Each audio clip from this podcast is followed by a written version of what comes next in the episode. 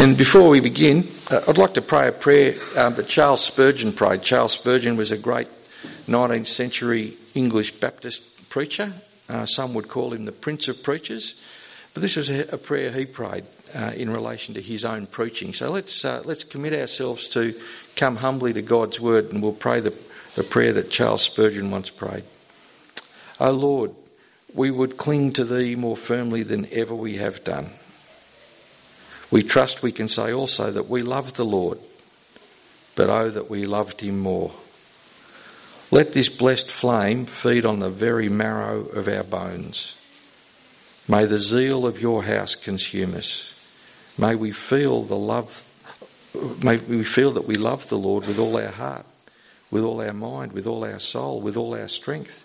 And hence may there be about our life a special consecration an immovable dedication unto you alone.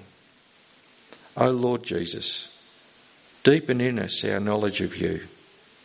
We would that the word of God were more sweet to us, more intensely precious, that we had a deeper hunger and thirst after it. Oh, that our knowledge of the truth were more clear and our grip of it more steadfast. Teach us, O Lord, to know the reason of the hope that is in us and to be able to defend the faith against all comers Plough deep in us, great Lord, and let the roots of your grace strike into the roots of our being until it shall, shall be no longer I that live, but Christ that lives in me. Amen. Well, let's read 3rd John together, um, the third letter of John. And Jesus, apostle, writes, The elder to the beloved Gaius, whom I love in truth. Beloved, I pray that all may go well with you and that you may be in good health as it goes well with your soul. For I rejoiced greatly when the brothers came and testified to your truth, as indeed you are walking in the truth. I have no greater joy than to hear that my children are walking in the truth. Beloved, it is a faithful thing you do in all your efforts for these brothers strangers as they are, who testified to your love before the church. You will do well to send them on their journey in a manner worthy of God, for they have gone out for the sake of the name, accepting nothing from the Gentiles. Therefore, we ought to support people like these, that we may be fellow workers for the truth. I've written something to the church, but Diotrephes, who likes to put himself first, does not acknowledge our authority. So if I come, I will bring up what he is doing, talking wicked nonsense against us. And not content with that, he refuses to welcome the brothers and also stops those who want to and puts them out of the church. Beloved, do not imitate evil, but imitate good. Whoever does good is from God. Whoever does evil has not seen God. Demetrius has received a good testimony from everyone and from the truth itself. We also add our testimony, and you know that our testimony is true. I had much to write to you, but I would rather not write with pen and ink. I hope to see you soon, and we will talk face to face. Peace be to you. The friends greet you.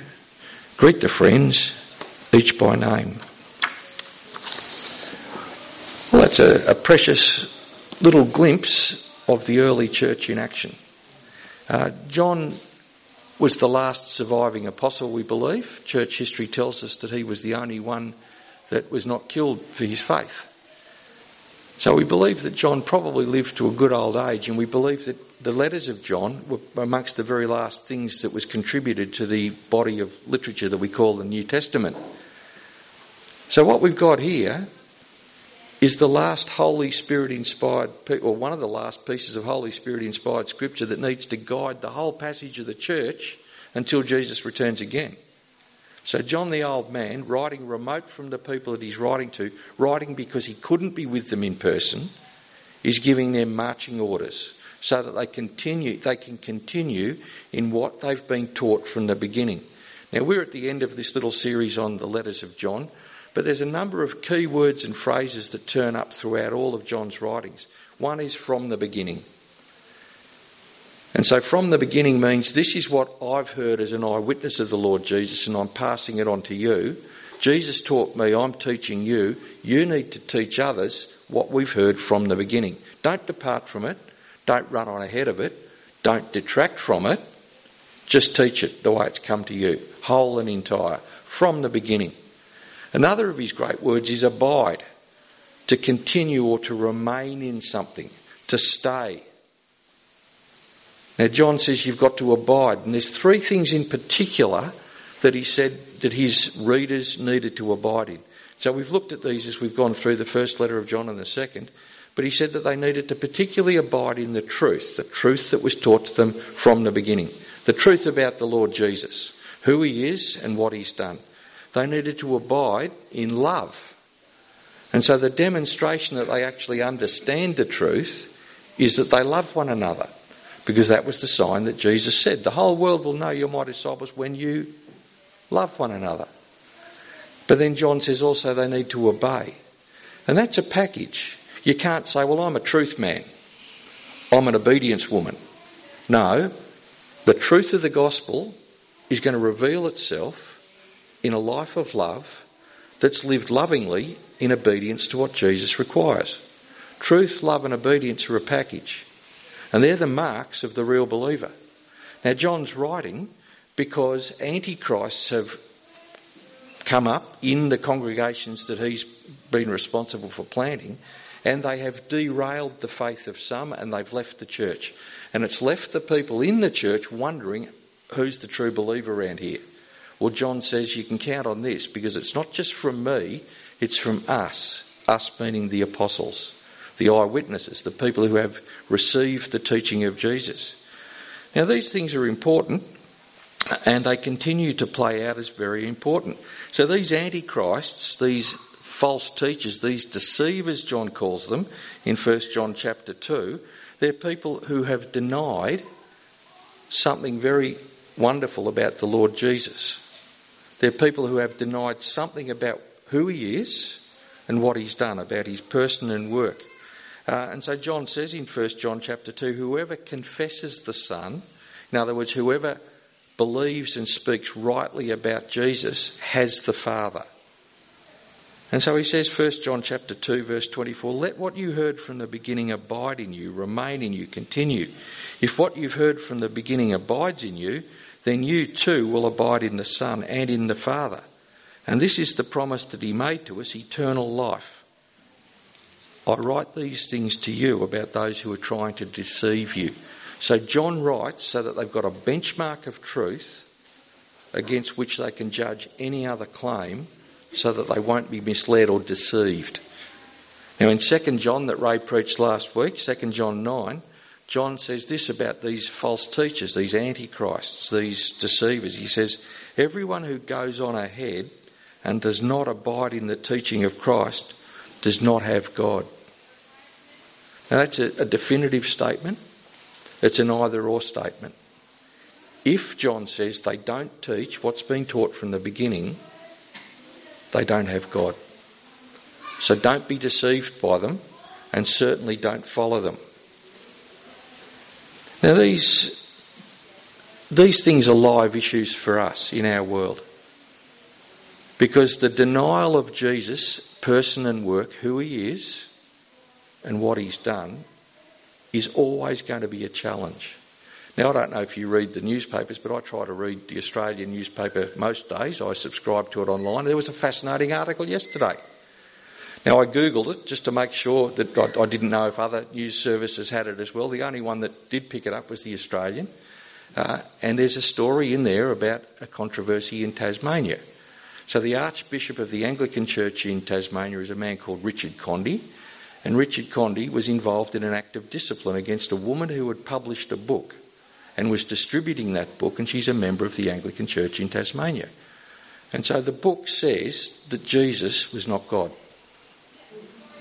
Because she says Jesus, if he was God when he died, if God really died, then the universe would stop because God keeps the whole universe going. So she says in her book, apparently, that Jesus couldn't have been God or he ceased to be God when he was on the cross because she said God can't die. Now, Richard Condie has taken, she actually sent him a copy of the book and asked for his thoughts on it. And uh, he told her that the book contains significant and dangerous heresy. And he went on and said, To claim Jesus was not God when he died on the cross does not accord with orthodox teaching in any Christian tradition. It undermines the doctrine of the Trinity and the efficacy of Jesus' death for sin. He said her position that she's articulated in the book and distributed it undermines people's confidence in Christ and she had refused to agree to stop distributing the book. So what's he to do?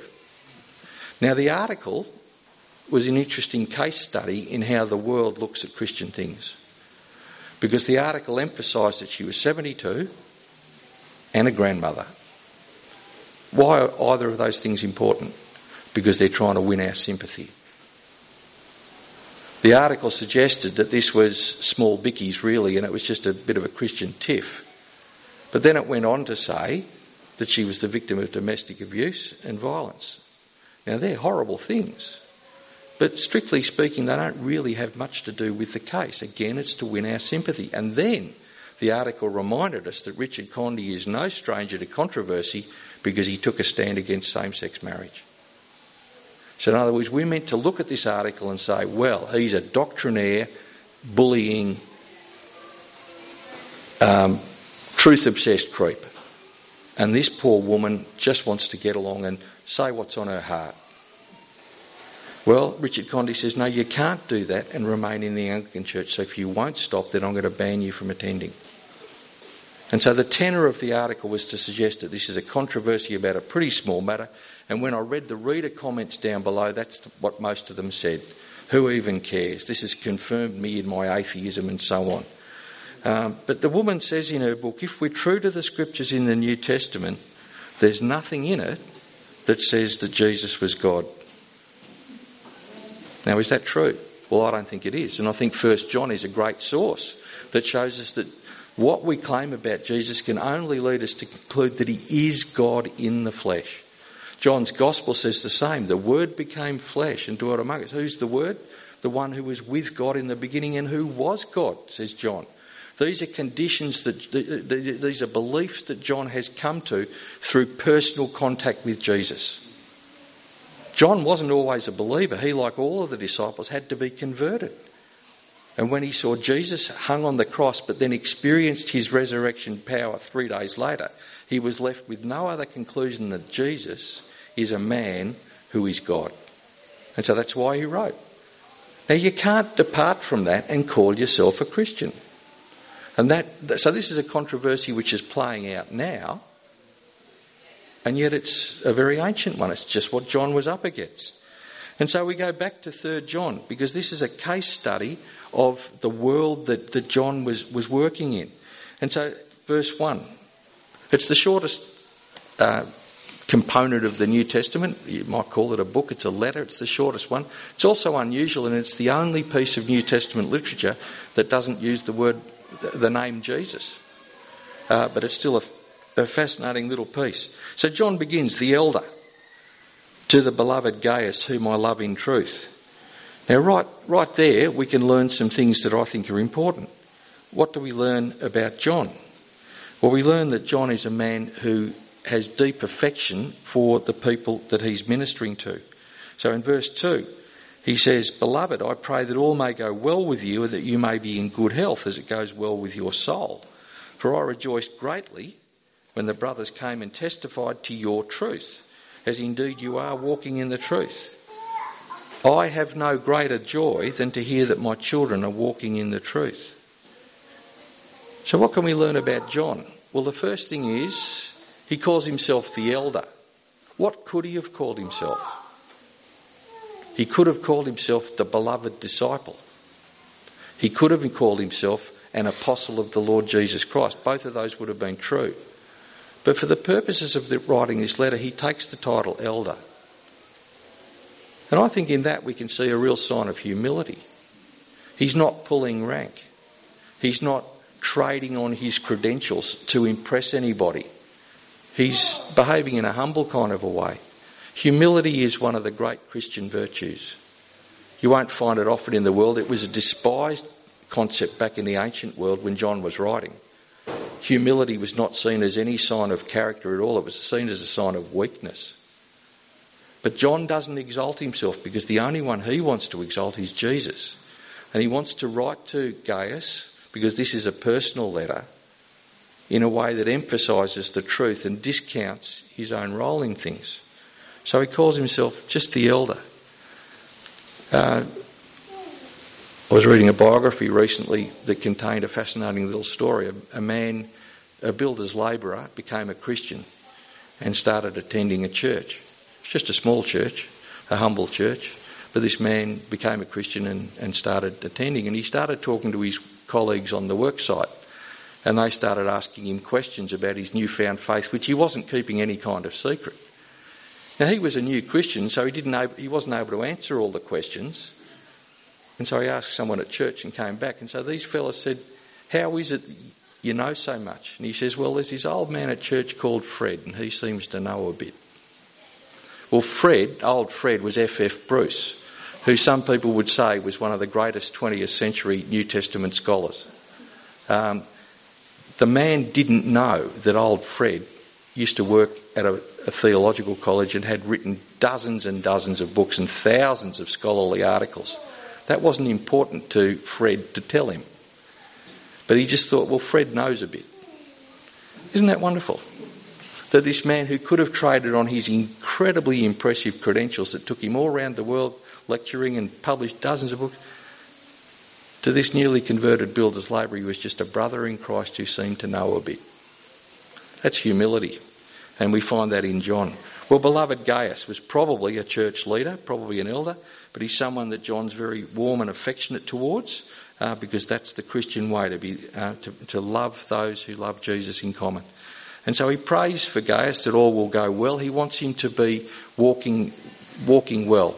Uh, literally, the phrase that John uses here is to be led on a good road.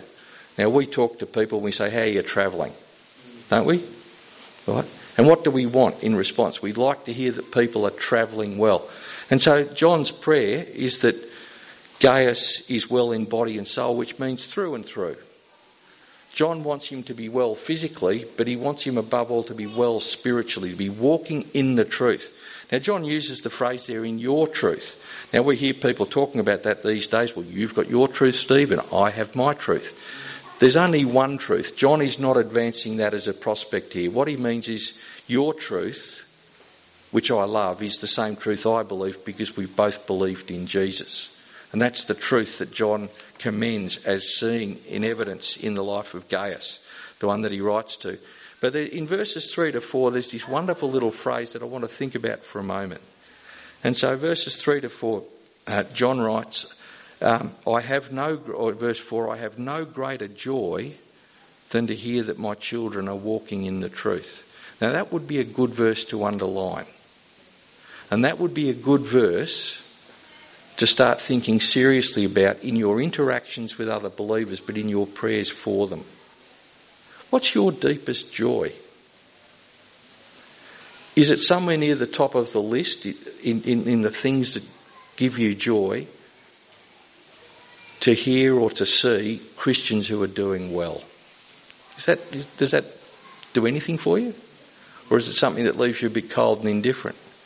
John says, I have no greater joy than to hear that my children are walking in the truth. He doesn't mean biological children, he means children in the faith. People that have come to Christ through his ministry or people for whom he has some fatherly concern. But that is a beautiful phrase.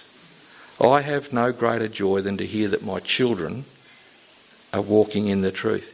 You see, what we believe, the truth, will tr- translate into behaviour. That's why it matters in the Anglican Church in Tasmania that a person who's teaching error through a book needs to be counted. Because falsehood, untruth, will translate itself into unloving behaviour, which is disobedience. Truth and love and obedience are a package. They all go together.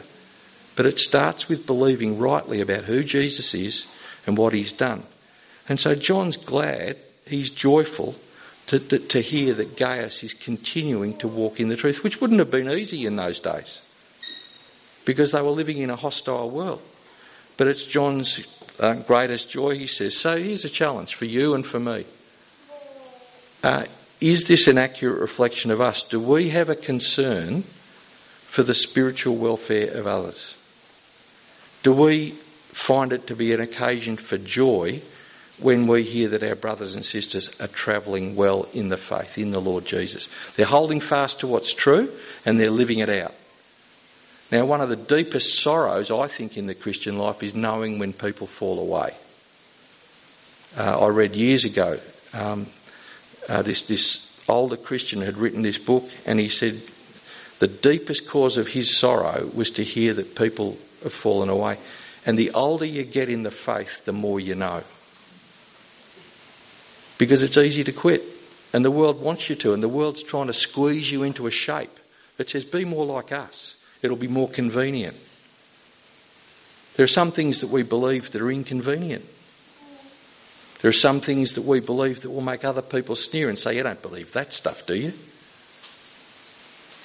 So, this article I was reading yesterday suggested that Richard Condie's behaviour is medieval. In other words, something that we've grown too smart to believe in. We should now believe something different. He's holding fast to the truth and won't let it go, and he's sneered at. Well, that's how it goes. But truth is true, and it always will be. Years ago, this, this is a profound, uh, profoundly effective incident in my life. We, I grew up going on summer holiday beach missions. My parents were the leaders of the team, so I was just as a kid, I used to go along. And it was very important for me as a Christian because I was surrounded by older people. They were probably only 18 or 19 or 20, but they seemed pretty switched on and they had attractive lives and they believed in Jesus and they were kind to me. That was a pretty powerful package. And it really impressed itself on me, so I wanted to be like these people. And so that, that helped me in my Christian walk. But every year after the beach mission season was over, we'd have this big gathering in the gardens in Carlton, the exhibition gardens in Carlton. And the leader of the Scripture Union movement got up and made a little speech. And he said to hundreds of young people who'd been on beach missions, he said, I can't remember exactly because I was only about 10, but it was words to the effect of, the statistics show that people of your age in five years, and he gave the percentage, this many of you will have stopped being Christian. Right? So I can't remember the percentage, but he said in five years, the statistics show that people of your age, this many percent will have ceased to be Christian. And in my 10 year old head, I did a mental inventory of our team. I thought, no, that won't happen to any of ours because they all love Jesus. But it was true. And what was worse was that he gave up the faith by the end of his life. Now, here's the challenge. Are you concerned for the spiritual progress of others? Because if you are, that's love. And truth leads to love and obedience. But are you concerned for your own progress? Are you concerned, so concerned for your own progress that you would take on board a word of challenge or correction from someone who was offering it in genuine Christian love? Because you see, it's so easy to fall away. It's so easy to be conformed to the world and to let the world uh, shape us and squeeze us. We move on, verse 5. And so we read here about Gaius and the brothers.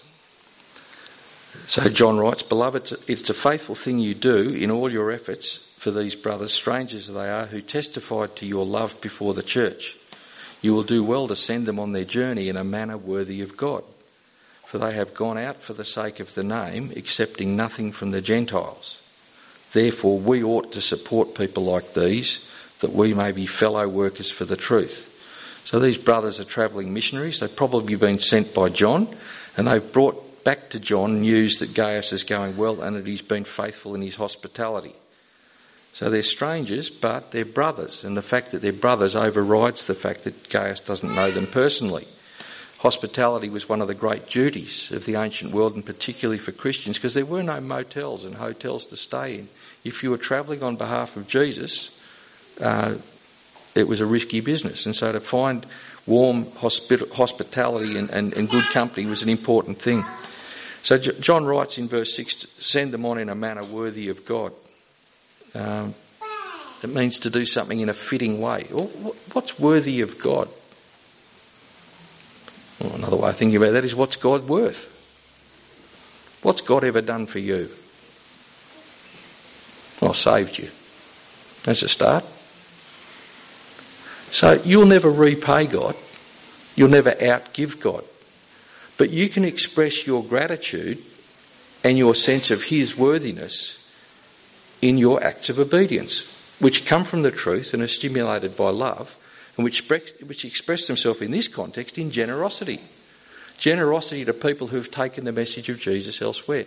Now, we support a number of missionaries, and so we can't all of us go. We can do a number of things. We can stay and pray. We can give to make their going possible, to make sure that the gospel goes elsewhere, but we can encourage them through personal contact. So it's coming up Christmas. Would we write them a Christmas card to let them know that they haven't been forgotten? So sending them on in a manner which is worthy of God means thinking about all God's done for us and then behaving in a way which is consistent with that worthiness. So they've gone out for the sake of the name, which means they've gone out for Jesus, uh, but they've received nothing from the Gentiles. Now, there's another principle, and I think this is really important for Christians to maintain uh, as a, as a solid principle. Any work that we want to do for the gospel will be funded by Christians. We don't look to the government or the Shire Council for funding. Because if we do, that will compromise our work. Back in those days, the world was very hostile, and so there was no prospect that anybody in the world would fund Christian mission. The only ones that could do it were believers. But I've seen enough over my time to, to believe this to be quite true that when Christian organisations accept money from unbelievers, un, especially unbelieving entities like government bodies or so on, it will compromise the message. Because the money usually comes with strings attached. So if the Lord's work is to be done, it has to be done in His way. Now, Hudson Taylor was a great missionary to China, and he had a little saying. He said, The Lord's work, done in the Lord's way, will never lack the Lord's supply. It's a matter of faith. But here's another thing I want you to think about. If we take money from unbelievers, I wonder if that's a sign of a lack of faith in God. Where God might just say, well, if you're going to take money from them, you don't re- you're not really relying on me and he might withdraw his hand of blessing. So I think it's a principle of Christian work. If it's to be done, it needs to be financed by the generous believers in Christ. And this is a, a partnership. So in verse 8 we're told that when you do this, you're fellow workers for the truth. That's a, that's a wonderful thing. That'd be good to have on your gravestone actually, wouldn't it? Fellow worker for the truth. Hmm. There's something to think about if you're writing these things down so that your wishes are respected. Um, so Gaius has passed the test, but then we move on to a truly dislikable character, Diotrephes, in verses 9 to 10. So John says, I have, I've written something to the church, but Diotrephes, who likes to put himself first, does not acknowledge our authority. So if I come, I'll bring up what he's doing, talking wicked nonsense against us. That's early church discipline. Diotrephes is a threat to the believing community, and remembering that this is a very late letter in the formation of the New Testament canon, he's a threat to the transmission of the gospel. Now, how is it that we're all Christians? I hope we're all Christians, but how is it that we've become Christian? Because somebody told us, and somebody told them, and somebody told them, and, and there's a chain that reaches all the way back to the apostles to Jesus. And it's a chain that can't be broken, and, and the gospel has to be passed on truly. Diotrephes is a threat because he won't receive the letter that John wrote as an acknowledged apostle. He doesn't acknowledge John's authority. And not only that, he's put out of the church people that do want to teach what John teaches. So he's a man who's characterised by loving himself and putting himself first. He's probably a powerful, influential person in the congregation. Maybe he was a successful businessman in town. Maybe he had secular clout. Maybe he was a person so gifted with language and had a forceful personality that he just expected to be obeyed. We're not really told, but we are told that he loves to put himself first. He desired to be preeminent. So John says, well, this is a threat to the gospel. He's going to have to be dealt with. He says, when I come, I'll bring up all he's doing. And amongst other things, he's talking wicked nonsense who against us. That means the apostles. He's taken issue with something. He's actually an antichrist who has stayed in the church. The others have all gone, but he's one who's remained. And John says, well, he'll need to be dealt with. So, what should Christian leadership look like? John doesn't actually say it here, but we don't need him to because he's already written about it in, in his gospel. Jesus defined Christian leadership when he washed his disciples' feet. Did Jesus love to be first? No. We're told he made himself nothing, taking on the very nature of a servant. Jesus bent down low at the Last Supper and washed his disciples' dirty feet. It was the act of the most menial slave in the household. And yet Jesus did it. And he says, uh, John records in chapter 13 of his Gospel, verse 15, I have given you an example that you also should do just as I have done for you. Christian leadership must never be expressed in coercion or bullying or the love of power. Christian leadership should be expressed in service like Jesus. The CEO model of Christian leadership is wrong for churches. And so Diotrephes was one who loved to be first. He was a bully um, and he was an enemy of the gospel. And so John has to deal with it.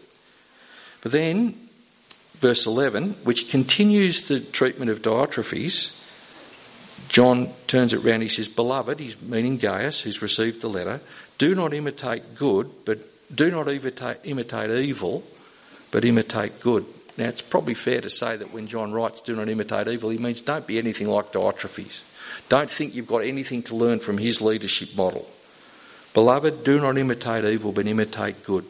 Whoever does good is from God. Whoever does evil has not seen God. And I think that's Diotrephes. The evil he's doing is denying the apostolic instruction, denying people who teach it, who, who, who want to bring it, not letting John's words be read, and behaving in a way which is inconsistent with the leadership that Jesus modelled. And that's not good, it's evil, and that means he doesn't know God. But Demetrius, verse 12, has received a good testimony from everyone and from the truth itself. We also add our testimony, and you know that our testimony is true. Now, Demetrius, we're not told anything else about him. He probably was the person that took the letter from John to the church that's received it. Probably Demetrius carried all three letters. Uh, and and this, this third letter is, is John's personal letter to Gaius to help him understand his role in the other two as well. But Demetrius has a good testimony. That means his manner of life is in accord with the truth of God revealed through the Lord Jesus. And so John finishes up with a blessing. I had much to write to you, but I would rather not write with pen and ink. I hope to see you soon and we'll talk face to face. Peace be to you. The friends greet you. Greet the friends each by name. And there's, there's a glimpse of how things should be. Peace. Peace amongst Christians. Friendship. John writes as the beloved disciple with a heart full of love for God's people because he has no greater joy than seeing God's people walk in the truth. He writes to Gaius as his child in the faith, as an old man. Uh, and, and what he wishes and what he prays for for the church community of which Gaius is a leader is peace. Peace to you. The friends greet you. Greet the friends each by name. We live in a hostile world. Churches should be factories of love where needs are known and looked after, where people are cared for, where people feel secure and safe. Now, love should not be confused with, with softness. We've got to have hard heads and tender hearts. If error creeps in, we've got to deal with it. Now, nobody gets everything right all the time. Have you noticed that?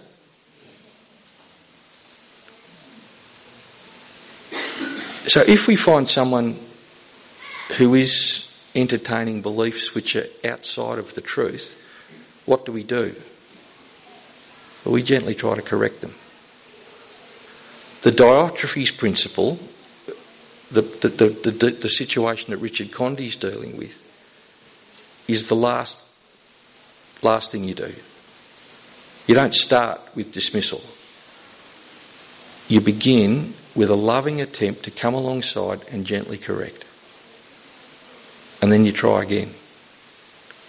And if they persist, because you see the thing is Diotrephes, when it says he likes to put him first, that's, that's a four or five word English translation of one Greek word, which is a present tense verb. Diotrephes just keeps on loving to put himself first. That's the kind of man he is. And so we don't begin with dismissal. But if we get to a point where this person seems to be threatening the transmission of truth in the congregation, which is going to flow on to bad effects on love and obedience, then we have to do something. Always desiring that that person turn back. But the peace of the Christian congregation is not peace at any cost. It's peace that comes from unity, which comes from a shared commitment to truth worked out in lives of obedience for the sake of the love of the Lord Jesus. And I hope that's what you all want from Maffra Community Church. Because if you do, then you're wanting what Jesus wants and what John wrote to defend and to, to advance. But that's, that's, that's the picture of the church in action. Peace be to you. The friends greet you. Greet the friends each by name. Let's pray. Uh, Father, please help us to be stout-hearted uh, defenders of the truth, believers in the truth. Uh, help us to be people who are quick to speak the truth, but help us to be people who demonstrate that we understand the truth by living lives of obedience and love. I pray that you would cause uh, truth, obedience and love to be hallmarks of our fellowship here in Maffra. And I pray that you would help us to be careful to, to observe these things, to, to grow deeper in our love for the Lord Jesus, our gratitude to you, our Heavenly Father, for sending him to be our Saviour. But help us also to love each other and to sincerely desire that we all do well in body and soul, uh, walking well in the truth of the Lord Jesus. And so we pray all these things in His name. Amen.